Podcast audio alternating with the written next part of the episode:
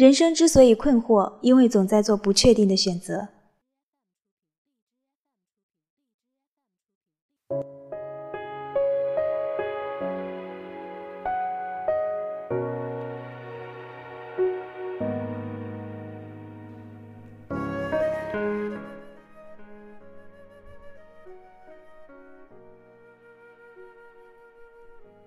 你是否也经常对人生产生某种迷茫和困惑？徐英锦在《哲学家的十种生活体验》里解释过，人生困惑的其中一个本质就在于，人的生命是非常有限的，但人生又往往需要面对各种各样的可能，而做选择的理由林林总总。哪种选择才是我们自己真正的价值观呢？实际上，我们每一个个体只不过是社会中所存在的各种价值观的一个容器。很多人活在世上所做的选择、所做的决定，通常只是基于一些偶然的因素。想要在这样一个困惑与摇摆中找到一些确定性，是人生很重要的意义之一。也因此，理解自己究竟是如何做决定的。让我们做出一种选择的过程，究竟是基于何种理性或非理性的因素，是今天我们想要和你一起讨论的话题。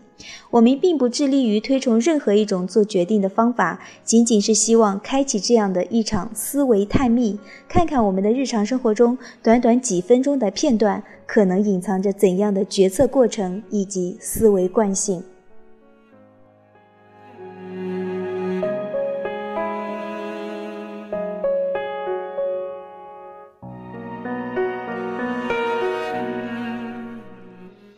我们先来设想一个场景吧。工作日的早上，你来到公司附近的星巴克，准备买一杯咖啡再去上班。推开门，加入和你一起准备点单的上班族的队伍，耐心的一点点挪向收银台。现在轮到你了，你知道自己要点什么了吗？很多人或许下意识地说：“当然，我每天都点美式。”那么，为什么一直点美式呢？因为我最喜欢美式啊。这种决策逻辑，简单来说就是我们依据自己的喜好做出决定，并将它作为长期的行为准则。这个逻辑指向了实用主义以及当代经济学研究中常被视作行为研究的根本前提——理性人假设。我们会对生活中大小事物的效益进行判断和排列次序，并参考其高低所做出相应的排序。实用主义和理性人假设为现代人持续变化的生活增添了诸多可控性和稳定性。基于这个明确的标尺，我们开始不由自主地依赖它，去自动完成生活中大多数细碎的决策。知道自己最爱的咖啡是美式，这为我们建立起了一个决策捷径。大脑因此省去了许多无谓的认知负荷。我们不用次次跨入星巴克时都会被琳琅满目的菜单搞得无所适从，而可以在点单时轻松自如地说出自己非常确定将会获得满足的选择。久而久之，一套半自动化的认知和行为系统开始在我们的生活中扎根发芽。在诸如买咖啡之类判断分明、直截了当的行为而言，我们不再将其视为一种主观决定，而是基于效益计算和理性机制在不同情境下的一种触发。然而，我们还是会发现，生活中的大多数决定远比买咖啡的例子复杂得多。以小见大，我们也能因此发现，这种做决定的方式在更广泛的生活决策中将会产生的盲点。越是重大的人生选择，我们权衡利弊时要考虑的变量就越多，继而越难获得一个排序分明的效益判断，或者可以放心依赖的下意识。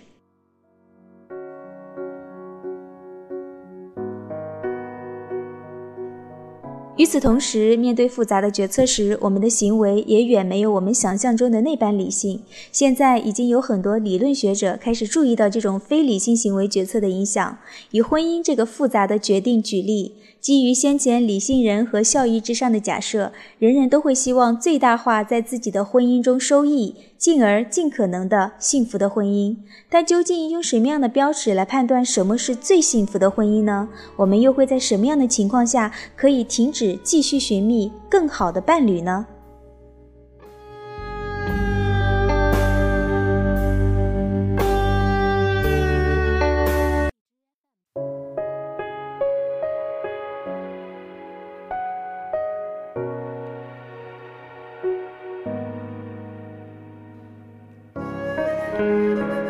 学家们继而提出了有限理性的概念，在婚姻这个本身就无解的问题上，与其盲目为了追求最好而浪费青春，不如根据现有的标尺和可控的外在条件，决定何时踏入婚姻的殿堂。同样的，社会心理学研究也证明，在面对过于复杂的语境时，人们更倾向于使用已经建立起的触发来做决定，从而避免所谓脑容量不够的情况。即便这些下意识常常会指向错误的行为，人们在事后却还会自圆其说，让它看起来合情合理、逻辑自洽。这揭示了一个有趣的悖论。尽管实用主义和理性人假设在我们的决策中有如此大的局限性，很多人依然毫不怀疑，并且身体力行着。只有在他们与他人的社会价值观产生交互和摩擦时，我们才被迫正视和反思自己这些理所应当的假设。比如我们之前写过的网友对选择北大考古系的留守女孩钟芳蓉的惋惜和讨论，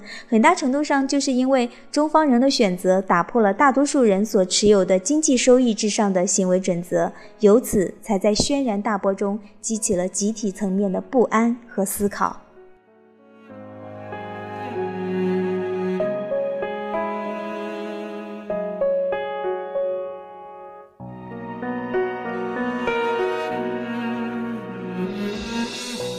现在我们不妨来回想一下前面我们假设过的场景：在踏入星巴克时，你会意识到自己即将做一个决定吗？倘若我们能够从连贯的日常中抽身而出，在习惯下几乎粘合的过去和现在中去捕捉一两个瞬间，并且问自己为什么我要做这个决定，或许我们就可以逐渐分辨出我们早已经习惯却值得重新思考的行为准则。当它们失效的时候，我们也就不会被它的局限性所困扰。同时，也有可能得到帮助，我们做出其他选择的可能。回想一下自己第一次踏入星巴克或第一次品尝咖啡的你是如何在令人眼花缭乱的咖啡名单中选择做出选择的呢？或许你是听朋友们推荐、看大众点评、向咖啡师询问各种咖啡的口味。无论哪一种，你在点单的当下都只能基于外在信息进行评估，发挥自己的想象力，然后做出选择。然而，由于信息本身的主观性和不完整性，你也要同时承受可能选错的风险。同样，生活中的大多数决定实际上都发生在我们能够亲自体验并做出精准判断之前。选择咖啡时的不知情及可能选错的风险，其实无足轻重。就算点成了自己完全不喜欢的拿铁，也没有什么大不了。毕竟，只要再多试几种口味，总能找到自己最中意的美式。然而，戏剧性的是，面对同样的不知情，我们在重大的人生选择面前却会害怕，因为我们能够试错的机会更少，要负责的、要负担的责任和代价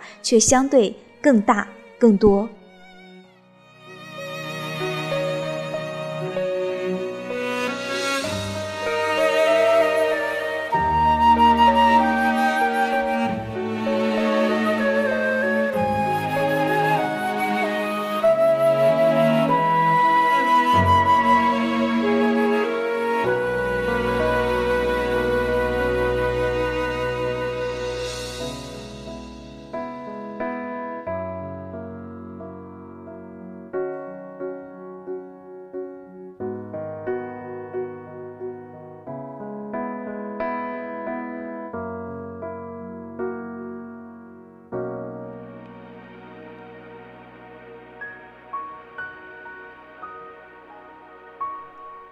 你是否也体现过在做决定之前多方征集意见，最后却发现结果依然不尽如人意的经历？这或许说明决定的好与不好、正确与错误，并不是绝对的概念，在不同的情境中有着不同的指向，而我们每个人的个体性也都为它赋予了独特的见解和定义。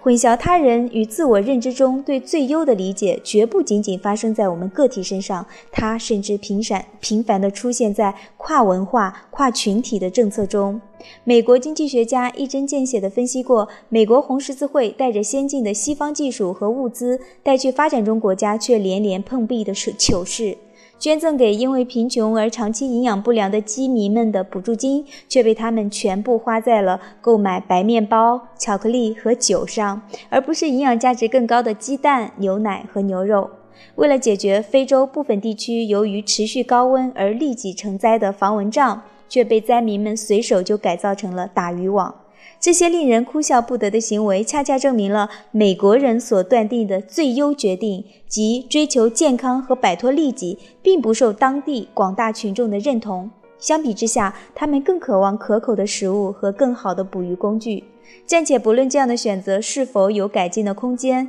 但但若一味地输出主流语境里已垄断的最优定义，只会导致传输者和接受者两败俱伤的结局。或许在相对不确定的环境中为未来做决定，并为之承担责任，本身就是我们成长的默认设定。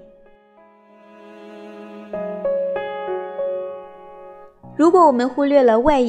外界言语本身就是具有主观性，就会对它指导我们做决定基于不切实际的期望。群体思维常常裹上经验之谈的糖衣，让我们常常忘记了自己才是生活电影的主角，也忘记了不管大小的人生决定，我们都有探索和筹助的权利，也有承担其后果的能力。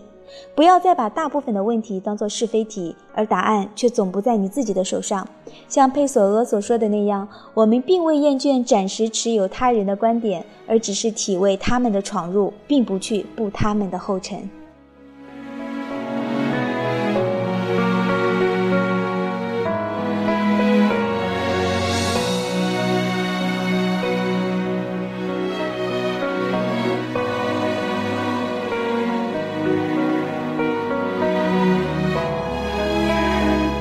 那么，你为什么最喜欢清苦的美式，而不是更香浓的拿铁呢？过于强调决策过程中的个体性，也是以偏概全、一叶障目。我们本身就是社会型的动物，每个人都切身感受着庞大的社会框架在我们日常空间和生活中的展现，在世界的客观视角与主观视角之间小心的徘徊。那么，或许我们可以回到源头，审视我们的偏好究竟是如何建立的。置身于一个社会大框架之下，我们作为独立的个体，到底有多少选择的自由呢？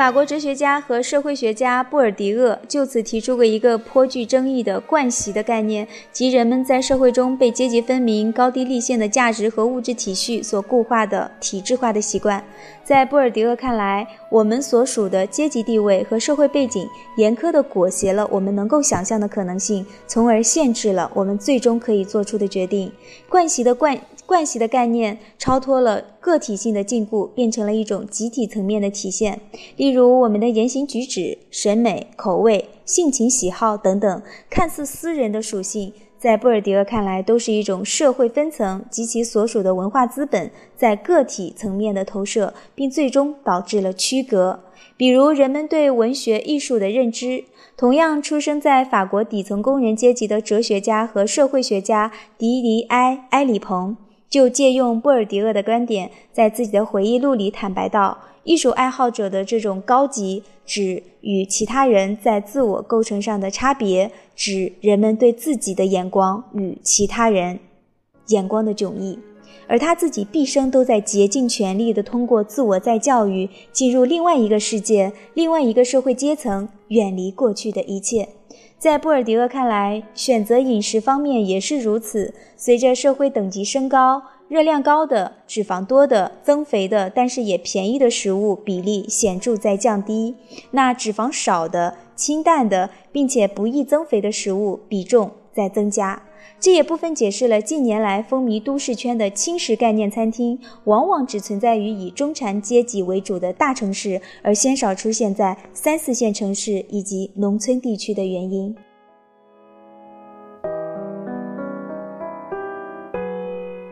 这些论点也部分。引发了我们对咖啡偏好的再思考：为什么越来越多的人钟情于清苦的美式？明明大家以往的认知中一直都是以偏好甜多过于苦，不然也不会有苦尽甘来，先苦后甜的说法了。这种口味上的变化有多少来自于个人选择，又有多少来自于所谓社会分化下的区隔呢？这个问题看起来无足轻重。其其实则反映了个体在做出选择时无可逃避的某种社会至告。它或许并不会改变我们对社会的偏好，但却让我们清晰地意识到，自己的选择往往来自于个人与社会之间一段暧昧的灰色地带。当我们意识到这些问题时，就不会如同布尔迪厄所说的那样，无谓地与社会共谋，显化阶层和地位之间的区隔。更重要的是，从此能够相对宽容地理解自己或者他人为何做出这样那样的决定，而不对他人的人生选择指指点点，也获得多一点对自己人生的把握。